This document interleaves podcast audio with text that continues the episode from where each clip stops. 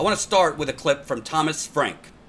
And a lot of this is going to be a Labor Day theme, which I'm renaming now Oligarchy Day. This is Thomas Frank talking about his book, Listen Liberal, and the origins of how we started shifting away from labor to basically a winner take all society.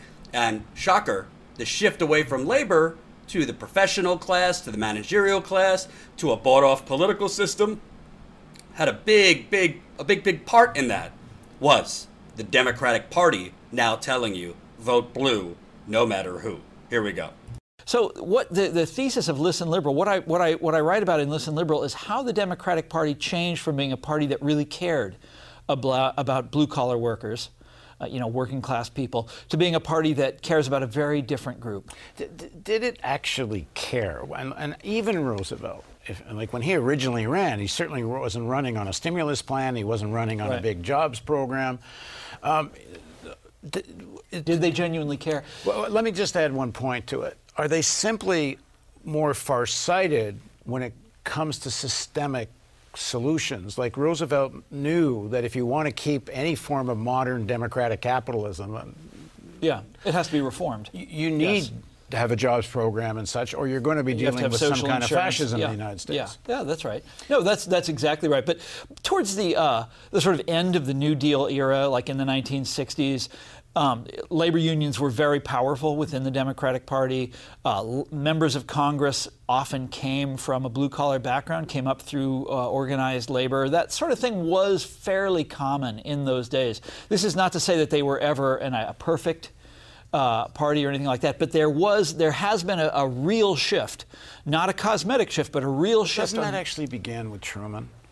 Like like with Truman. Yeah, like Vice President Wallace, Roosevelt's vice president. oh, yeah. president. Oh, no, you're right. There's a real fights. progressive, sure. and then you have and, kind and, of a coup against Wallace. Yeah. The unions want Wallace as, as to become the president, the vice pres- presidential nominee. Yeah. And in 45, it's kind of a coup within the party, and they dump Wallace and bring in Truman. And bring in, I know, but that's that's.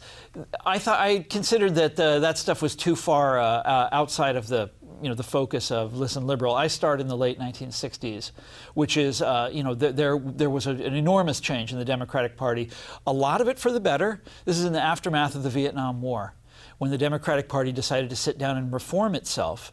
And they basically decided to um, remove organized labor from its structural position within the Democratic Party. Uh, this is the famous McGovern Commission in the early 1970s. Now, some of the things they did were very good and very healthy.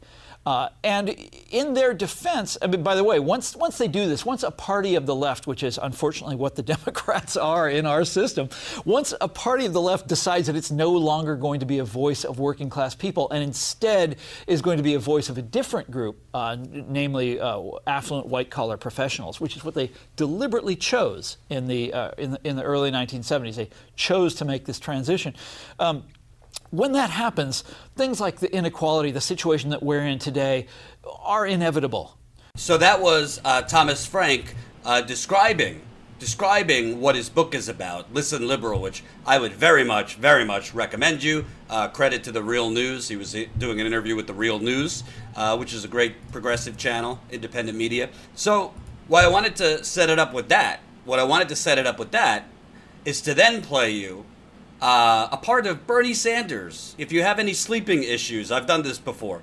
A part of Bernie Sanders' now infamous 2010 filibuster, which I think is instructive to the Democratic Party shift. So Thomas Frank is talking about the Democratic Party's in sh- shift in 1970. Really, if you know political history, uh, a, a really wrong reaction to George McGovern's defeat to Richard Nixon. So the Democratic Party said, "Oh well, you know, uh, a, progr- a progressive populist candidate got crushed by Richard Nixon." So we have to totally abandon our New Deal roots, which have created a mostly equitable society. Not for black people, let's be clear, but for white people, a mostly equitable, equitable society in terms of um, income. CEOs made maybe 15, 20 times a worker. Well, let's fast forward uh, Bernie Sanders in t- 2010. This was just part of his 18 hour, uh, eight hour filibuster. As part of the Republican agenda, they want to expand and it's not only Republicans here, I must say, some Democrats as well. They want to expand our disastrous trade policies so that large companies in this country can continue their efforts to outsource American jobs to China and other low wage countries. I think any objective analysis of our trade policies have shown that it has been a grotesque failure for ordinary Americans. Hard to calculate exactly, but I think it is fair to say that we have lost millions of decent paying jobs. During the Bush years alone, some 48,000 factories in this country shut down. We went from 19 million manufacturing jobs to 12 million manufacturing jobs. And in this country, historically, manufacturing jobs were the backbone of the working class of this country. That's how people made it into the middle class. That's how they had decent health care benefits, decent pensions. And every day, we're seeing those jobs disappear because corporate America would prefer to do business in China or other low wage countries I returned from a trip to Vietnam last year, beautiful country. People there work for 25, 30 cents an hour. Sometimes when you go to a store, you may see a shirt made in Bangladesh. That shirt, in all likelihood, is made by a young girl who came in from the countryside into the city, one of the factories there. Now, the good news is that in Bangladesh, the minimum wage a number of months ago was doubled. Minimum wage in Bangladesh was doubled. It went from 11 cents an hour to 23 cents an hour. Are American workers going to be able to compete against desperate people who make 23 cents an hour? So, my view, and I think it reflects the views of the American people, is that of course we want to see the people of Bangladesh and the people of China do well. But they don't have to do well at the expense of the American middle class. We do not have to engage in a race to the bottom. Our goal is to bring them up, not us down. But one of the results of our disastrous trade policies is that in many instances, wages in the United States have gone down. I believe that in the coming months, you're going to see an intensification of efforts to expand unfettered free trade. I think that will be a continuation of a disastrous policy. So that was Bernie Sanders in 2010, so almost a decade ago, speaking out against the Bush tax cuts, speaking out against the extension of the Bush tax cuts by a Democratic president, then President Obama, and giving a little history lesson, giving a little history lesson on just how do we get, how do we get here to this point where we keep giving tax cuts to the wealthy, where we have grotesque income inequality, which has only gotten worse, only gotten worse in the last decade since he made that speech. Bernie talked about wages. I talk about wages a lot. If you don't know, as we celebrate Labor Day, which again should be renamed Oligarchy Day because we don't really have a labor movement in this country, yes, you're starting to see more workers striking. You're starting to see more teachers striking and having victories, thank- thankfully. You're starting to see more communications workers striking. We've seen Verizon, now AT&T. You're starting to see people fighting back, which the oligarchy and their allies in corporate media, they want to make workers feel the, the fight has been lost so and will never be won. So why bother holding up your signs? Why bother walking out? This is the way it is and is going to be. That is the mentality they want you to have because of charts like this. I mean, chart kind of tells itself, doesn't it?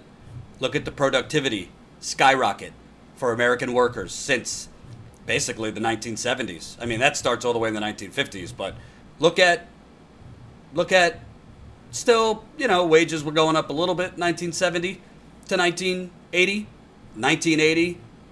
This is only through 2010. I don't have an update uh, all the way now. This is 2010. That is not, you know, just something that happened. That is a bank robbery. This is an intentional theft of your labor where the wages are not going to you, the wages are going to the vultures exploiting your labor on Labor Day. That's where all that productivity went, that red line. That is where the productivity is going. But in the corporate media, that's not a topic for discussion because the corporate media, as status quo always tells you, the corporate media exists to not cover this in front of you, to cover it up. That's what the corporate media's job is to cover up these issues. And the corporate media has helped keep that in place by not covering it, by making it seem like America, all you got to do is dream big and work hard and you'll get ahead. No. The corporate media is complicit in this. And frankly, when you have pretty much members of the top two, one to ten percent seizing the means of information in this country, well, no shock, you're going to get information, branding, and messaging from the top one to ten percent, not the rest of us. And I think this is shown uh, in a recent study, and all of this is going to make sense. I'm doing a bit of a build up till I get to the latest with Bernie's campaign. Look at this. CEO compensation has grown 940%. 940% since 1978. Uh, there's something very wrong here, folks. 940% since 1978. From this study, the increased focus on growing inequality has led to an increased focus on CEO pay. Corporate boards running America's largest public firms are giving top executives outside compensation packages. Average pay of CEOs at the top 350 firms in 2018 was 17.2 million or one or 14 million using a more conservative measure. Stock options make up a big part of CEO pay packages and the conservative measure values options values the options when granted versus when cashed in or realized. CEO compensation is very high relative to typical worker compensation by a ratio of 278 to 1 or 221 to 1. In contrast to the CEO to typical worker compensation ratio was 20 to 1 in 1965 and 58 to 1 in 1989. CEOs are even making a lot more, about 5 times as much as other earners in the top 0.1%. From 1978 to 2018, CEO compensation grew by 1,007.5%, 940% under the options realized measure, far outsized, far outstripping S&P stock market growth and the wage growth of very high earners. In contrast, wages for the typical workers grew by just 11.9%. That's also known as the booming economy. The booming economy. One where the C- pay of CEOs has risen 940% in three decades. Nothing wrong with that. It's obscene. Absolutely obscene what is going on in this country.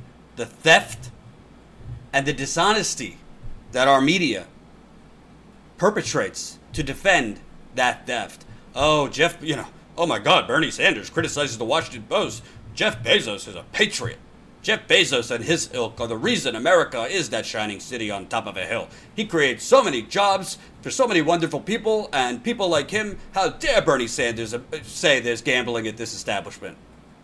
So I've now set up to you.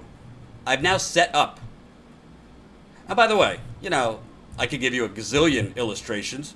Here's just one. Lowe's spent billions on share buybacks, zero on severance for laid off workers.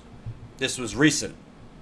Lowe's roughly 300,000 employees are without question the home improvement chain's greatest asset, according to their boss. He offered the shout out at the retailer's annual shareholders meetings in, in May crediting a 15% boost in the company's quarterly dividends to his workers' efforts. Yet, when thousands of those workers recently got the boot, they received no notice and no severance. Instead, Lowe's, a profitable company that spent billions buying back its own stock, offered the equivalent of two weeks transition to pay full-time workers, some of with some some with the company more than a decade. Laid off workers were also invited to reapply for jobs at Lowe's, though not necessarily for the same pay. Oh wow. How kind. No no notice. No severance. You know, what Lowe's just did there, if you ever watched the Hunger Games, is the equivalent of, you know, chopping off one of the participants' heads in the in the Hunger Games, and then uh, you know when they have the uh, celebration, that scene, uh, they put up the head and be like, "We wouldn't have this event without this fine head that we've chopped off.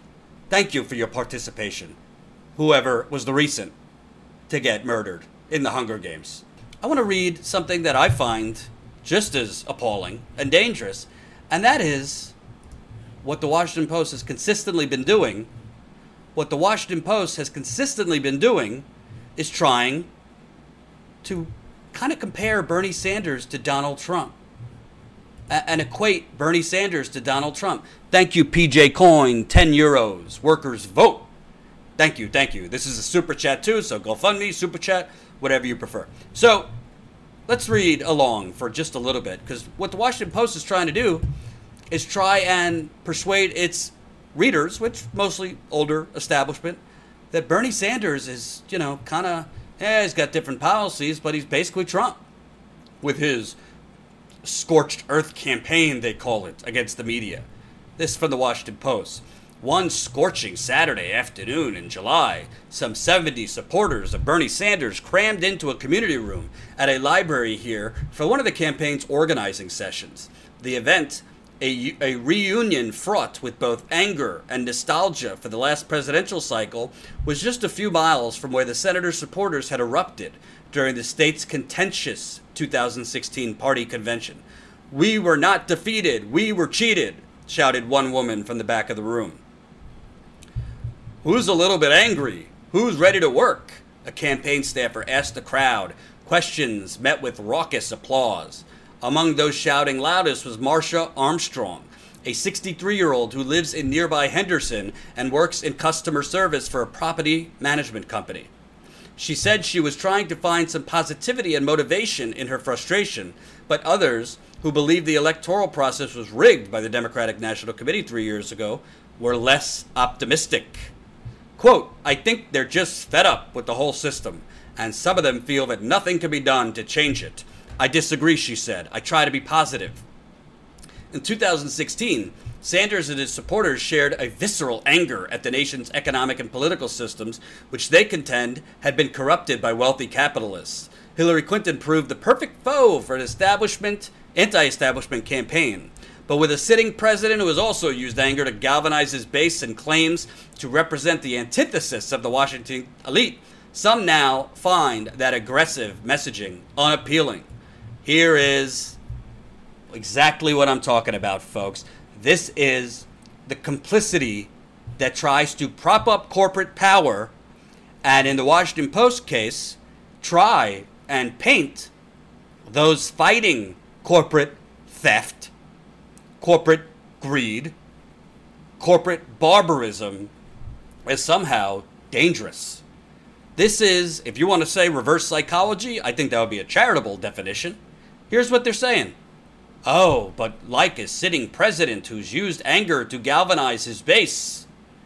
Now, some now find Bernie Sanders' aggressive messaging is unappealing. And what is complicit and subtle, well, not subtle, in this messaging? So, what's complicit in this is the Washington Post trying to tell its viewers on one side, is somebody calling Mexicans drug lords, rapists, and criminals. On one side is calling for a ban of Muslims. On one side is saying grab women by the genitals, whether they like it or not. On one side is somebody calling, uh, you know, women they don't like uh, fat pigs. On one side is uh, basically calling, uh, you know, immigrants they're stealing your jobs. Immigrants are, you know, uh, you know, bad bad hombres calling Mexican judges, you know, not possible to be biased against, uh, unbiased. So that anger, that anger, which by the way is not anger, that's called racism. A lot of it's built on economic insecurity, which is real, but it's a lot of it's also built on racism. They're trying to compare that anger, okay, with trying to provide universal health care for all people, trying to provide essentially universal education. Everybody goes to college, public college, for free. Trying to save the planet from, you know, carbon dioxide and methane, melting the rest of the ice caps and basically flooding us all out. Trying to, you know, maybe give workers like a little more than crumbs, you know, maybe $15 an hour, maybe, you know, some benefits that are stable, maybe some resources like a labor union so they're not exploited and, and demolished. To the Washington Post, that anger is the same. The anger that I described under President Trump, it, it, what's so different about that? And the anger from Bernie Sanders. And we've seen this game. We've seen this before from the Washington Post. This from one of their columnists a few months ago. Don, Bernie Sanders has emerged as the Donald Trump on the left. I mean, you really can't make this stuff up, but you don't have to.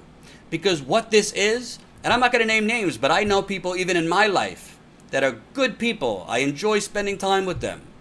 Uh, my family, people I know that are you know older than I and they read the Washington Post and they read the New York Times and they watch the new, they watch MSNBC or CNN and I love them, good people, but they're just brainwashed with this same rhetoric to say, "Oh, Bernie's unrealistic. Oh, he's, stop the yelling," and frankly, you know, he comes off angry, his tone, and frankly, most of those people don't have a lot of anger themselves economically because most of those people are the winners in this Hunger Game society.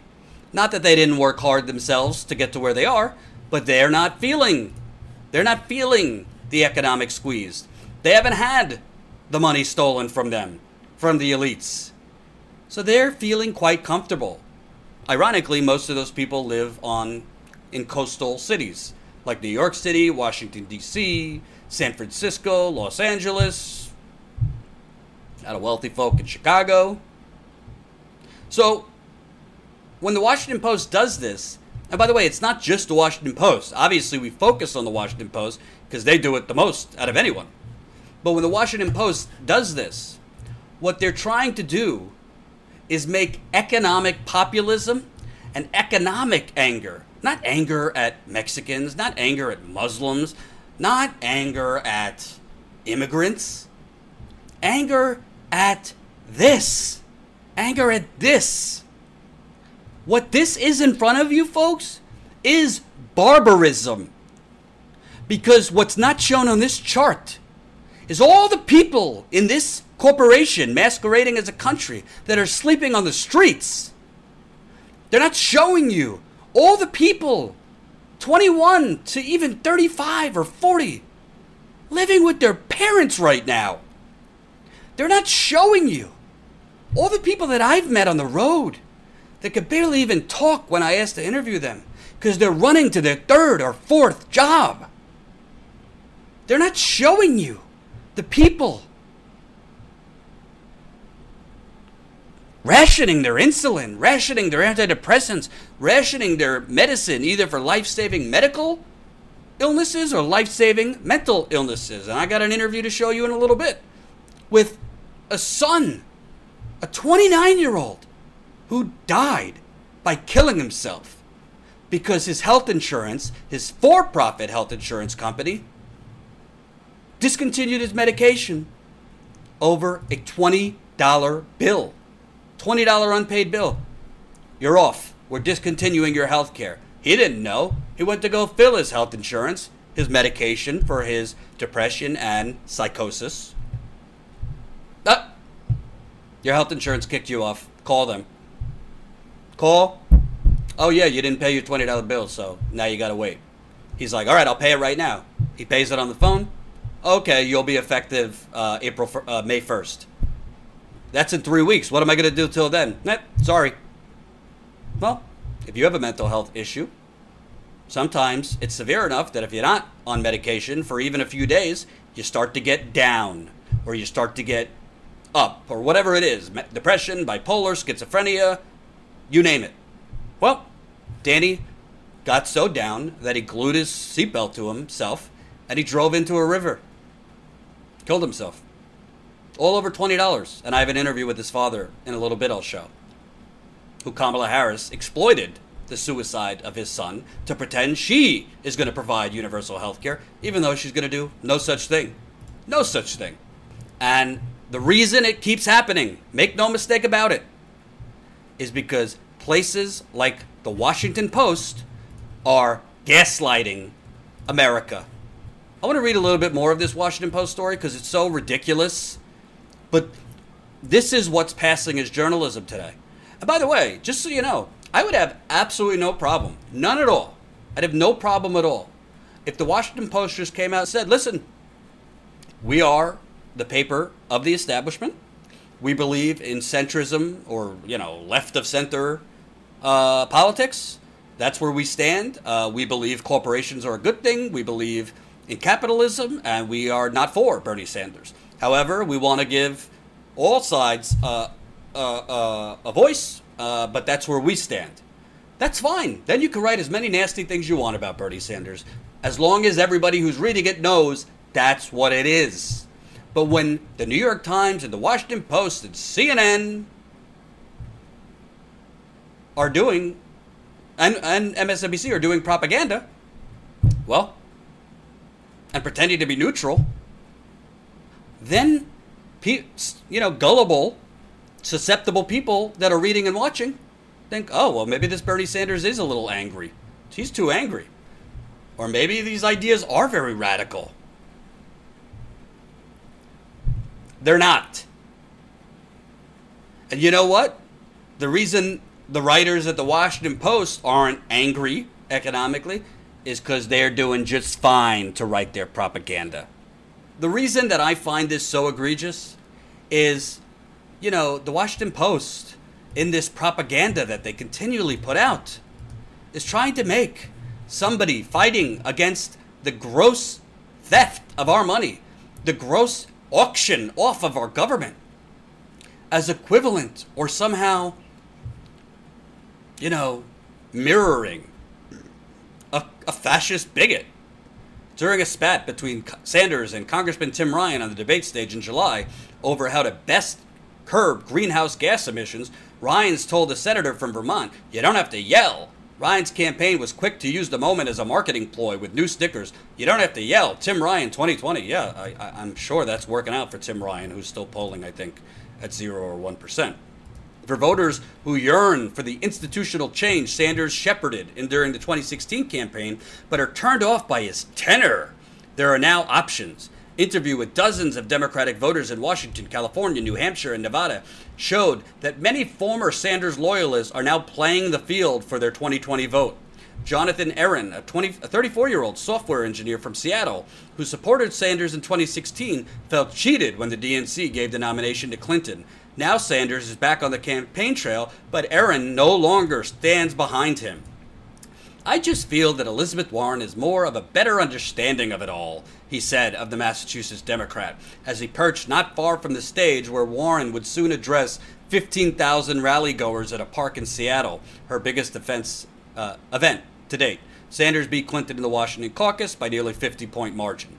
The two senators from New England, longtime pals who share a common enemy in Wall Street, find themselves more similar than different when it comes to policy goals such as Medicare for All and student loan debt forgiveness, as well as a message of revolution and structural change. Here is more propaganda. What the Washington Post is doing, and CNN has done, and MSNBC has done, and frankly, they're just doing what they did in 2016. Remember the lines where they said, ah, Bernie and Hillary, they're not so far apart. There's not that many differences in policy. Now they're trying to do that. Oh, Bernie and Elizabeth, you know, two pals from New England, share a common enemy in Wall Street, find themselves more similar than different when it comes to policy goals. No, there is a difference. there is a difference. If asked, and if I got in front of Elizabeth Warren, I certainly would ask, if asked, are you willing to compromise on Bernie Sanders' Medicare for All health care plan? If she's being honest, I think she would say yes. If you ask Bernie Sanders, he would say no. Now, if Bernie Sanders were to be elected president, let's be real. Politics is politics. From time to time, Bernie Sanders might have to compromise. But that doesn't mean Bernie Sanders, right after getting elected, right out of the gate, is going to compromise his core convictions. That's not, that's why people like Bernie Sanders, because they know he will fight to the deaths politically for what he is proposing. On Elizabeth Warren, people do not know that. Progressives do not know that because she has shown to be a political calculator. She has been someone that is frankly willing to play with the establishment. The New York Times, Washington Post story, excuse me, the New York Times story just re- recently reported she's basically been hobnobbing and having hot tea with leaders of the Democratic establishment. I don't think she's telling them, uh, fuck off, you're going to have to eat your broccoli. Oh, just demonetized. Swear jar. I don't think she's sitting there saying, fuck off. We're going to burn down the house and either get out now or you'll be a rot, you'll be a dead corpse politically. I don't think so. So, when they try to make it seem that Bernie Sanders and Elizabeth Warren, they're just very differently. They're just very similar. Their plans are similar. They come from the same school, yada, yada, yada. Well, Bernie Sanders is talking about canceling all student loan debt. I think Elizabeth Warren's plan goes up to $50,000. Bernie Sanders, his Green New Deal plan is $16 trillion. I think Elizabeth Warren's is about two.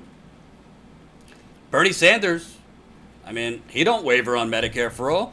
Elizabeth Warren is for Medicare for all, depending on the day. Some interviews, you know, during this during the town hall with CNN, she said, "Oh, you know, let's just get everybody to the table, and there's a lot of different pathways to get there, and yada yada yada." No, there's not a lot of different pathways to get there. This is what politicians who are just going with the wind, going with the political wind. That's what politicians going with the political wind say. Bernie Sanders is not like Elizabeth Warren. Frankly, if we're being real, I don't trust that Elizabeth Warren's going to fight for the things she says. Secondly, you know, listen, I'm not going to knock people that voted for Bernie and now we're moving over to Warren. I tell my viewers, vote for whoever you want. If they want to move away from Bernie to Warren, I think they're being naive, but that's that's for them to decide. However, you know, it's coincidental that the Washington Post just finds some people that used to like Bernie, now like Warren, to say, oh, you know, she just has a better grasp of things than Bernie. What's the evidence for that? None. Quote, it's not as though Warren is is content to thunder against the evildoers like an Old Testament prophet. There's much more. That's much more his prode, said uh, mode, said William Galston, a senior fellow at the Brookings Institution and former domestic policy advisor to President Bill Clinton. Sanders sees his campaign as a revolutionary mass movement to upset the established order. While Senator Warren is obviously very dissatisfied with the status quo, she describes her campaign in a very different terms and terms that I think are less scary. Less scary. Well, essentially, what I'm hearing from these for- former Bernie Sanders supporters that are now Elizabeth Warren supporters at the Washington Post, because what the Washington Post is really trying to do is brainwash people to think, oh, Elizabeth Warren is Bernie Sanders. She just is more palatable. She's less angry. And what the Washington Post is basically trying to say is the problem with Bernie and the way Bernie could succeed, it's not that his policies are wrong. It's just that, you know, he should say it more nicely. He should say it more concretely.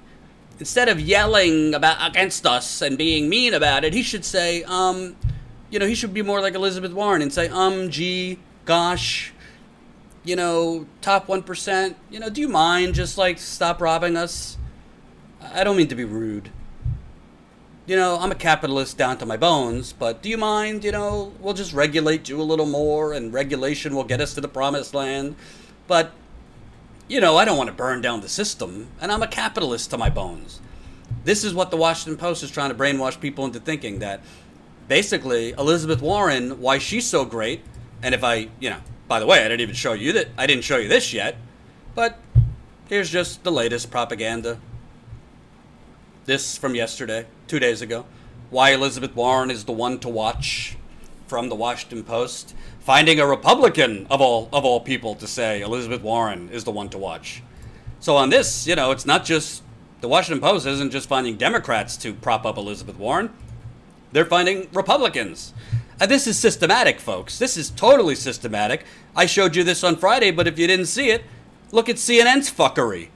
Here we go. And a large lead for, for all of the Democratic frontrunners there. Uh, tell us what this news means for the president. How seriously are they taking these numbers? I mean, what, what Harry was pointing to with the economy, I, I think that, uh, I mean, that number is problematic for sure for the president. Cause did you see something, uh, did you see something wrong with that? Anything wrong with that graphic? CNN and MSNBC has been caught doing this too, is literally, literally, just making up numbers. You know, in mathematics, in that graphic, Bernie Sanders is 14 points above beating Donald Trump in the latest polls. Elizabeth Warren is at 12 points. So Bernie's beating him by 14, Elizabeth Warren beating him by 12. It's not bad. Elizabeth Warren beating him by 12 is impressive too. But CNN somehow swapped those two things, where Bernie by 14 is shown below Elizabeth Warren by 12.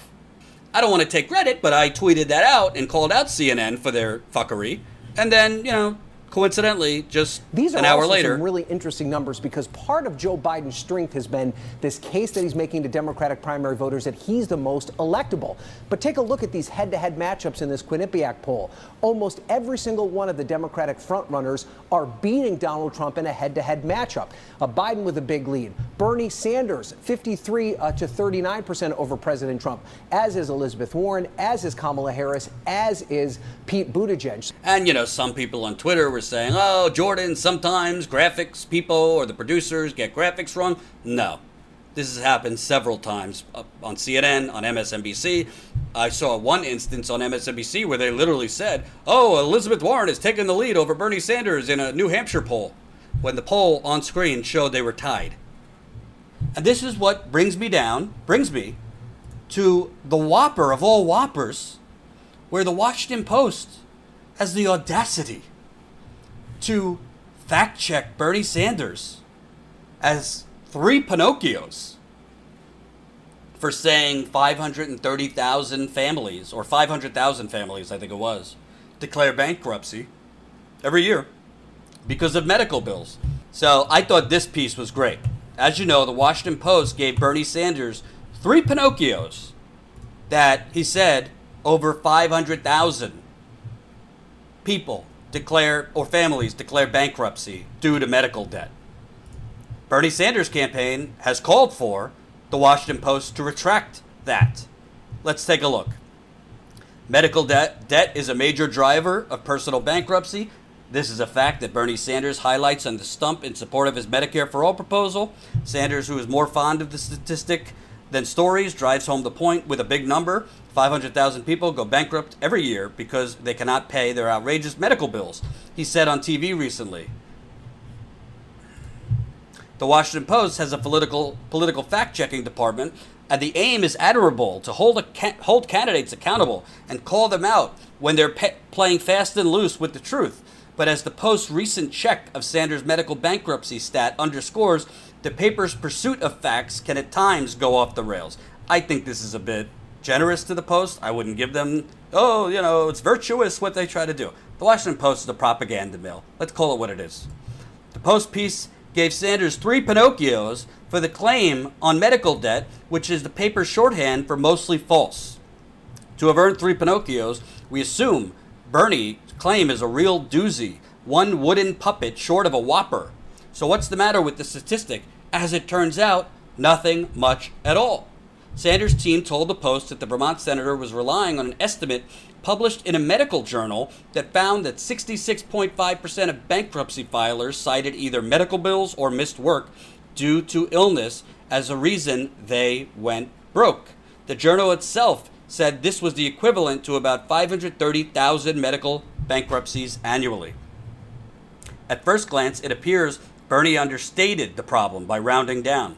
The checker did an admirable thing and reached out to the author of the study, Dr. David Himmelstein, a professor of public health in the CUNY system and a lecturer at Harvard Medical School. When we asked Himmelstein whether Sanders was quoting his study accurately, the fact check reporter said he said yes. So I don't need to read any more of this. You get the point.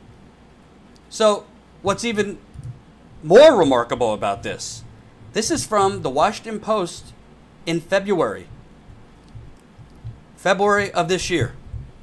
A new study has found medical problems contribute to 66.5% of all bankruptcies, a rate that has mostly remained the same since before the ACA passed. The study, published in the American Journal of Public Health, found before the ACA went into effect, 65.5% of people in debt cited medical concerns contributing to bankruptcy, compared with 67.5% in the three years after the health care law was implemented.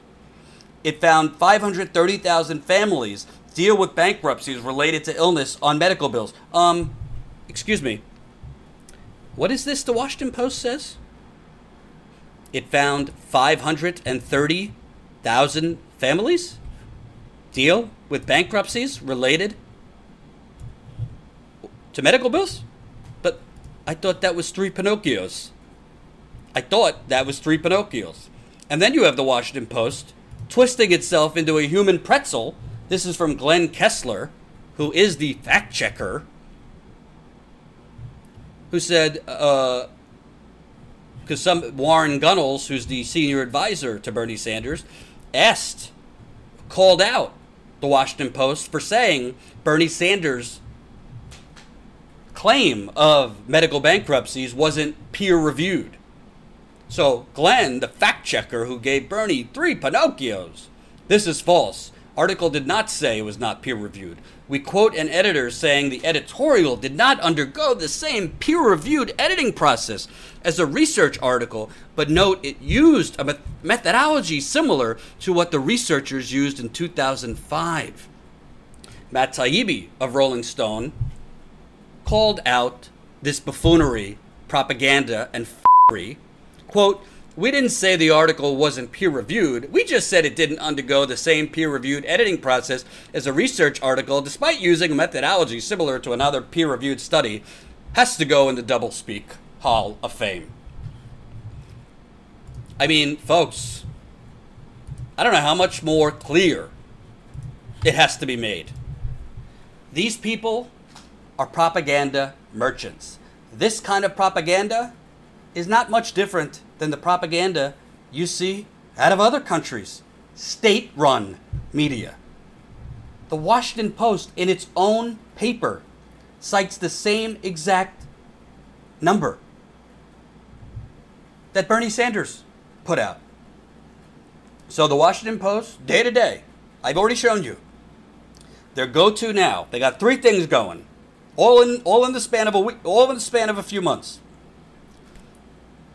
Try to equate Bernie Sanders with Trump, try to compare the anger of Bernie Sanders supporters economically, which I would call justified anger, justified um, hurting, and also passion with the anger of Islamophobes, uh, you know, anti, you know, is, anti-immigration folks,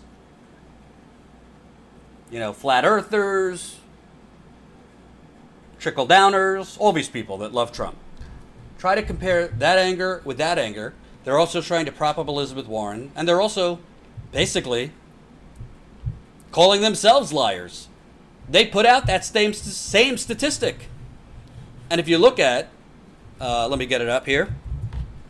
If you look at the Twitter of Bernie Sanders' uh, senior advisor, Warren Gunnels, who demanded a retraction from the Washington Post for this false claim, the Washington Post refused to retract its fact checking, accusing Bernie of lying by saying 500,000 Americans will go bankrupt this year for medical bills. The author of the study that Bernie Sanders was citing said even the 530,000 figure is an underestimate of the number of people affected by medical bankruptcies. Sad. And he puts right here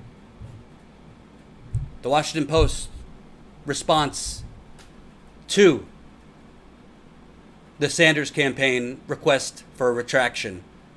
The campaign of Vermont Bernie Sanders has asked for a retraction on a recent fact checker column that awarded the Democratic presidential candidate three Pinocchios. The campaign raised two points of contention, neither of which holds up. The fact checks cities. Fact, the fact check cites two instances in which Sanders states the medical bills cause 500,000 bankruptcies a year. To back that claim, the campaign cited a March 2019 editorial published in the American Journal of Public Health. That study did not seek to determine what causes bankruptcies, only factors that contribute to them. On this basis alone, the statements by Senator Sanders are misleading. The study found that 44% of respondents said they were they very much agree that the medical expenses or loss of work related to illnesses contributed to their bankruptcies. Another 22% said they somewhat agreed. By combining both groups, the study estimates that medical related issues were a contributing factor in around 530,000 bankruptcies per year. Senator Sanders overstates that finding in his statements, which identify medical debt as the sole reason. You have got to be kidding me with this bullshit. You got to be kidding. The dishonesty and really what they're trying to do is like, you know, pick at semantics. But guess what? the very polling that the Washington Post does, because like many other outlets, there's polls on the presidential elections, there's polls on issues that the Washington Post authors or partners with. The very polls that the Washington Post do themselves exercise in the same exact thing that Bernie Sanders was referencing. The last thing I'm going to say on this, the last thing. The Washington Post wants to make Bernie Sanders and his supporters look like, you know, a bunch of angry, radical leftists. They want to make you make basically they want to make the voters that tend to uh, vote the most, older people, establishment people, they want to make those voters uneasy. They want to make those voters think there's something dangerous about Bernie Sanders and his supporters. And they also want to make it seem that his claims are not backed up by facts. And not only is ang- not only is he angry, not only is he radical, but he's also a liar. This is part of the corporate propaganda that keeps this barbarism growing. This is part of the corporate barbarism and propaganda and theft of your money that keeps the money trickling in to the very owner of companies like the Washington Post. That would be Jeff Bezos and Amazon who own the Washington Post.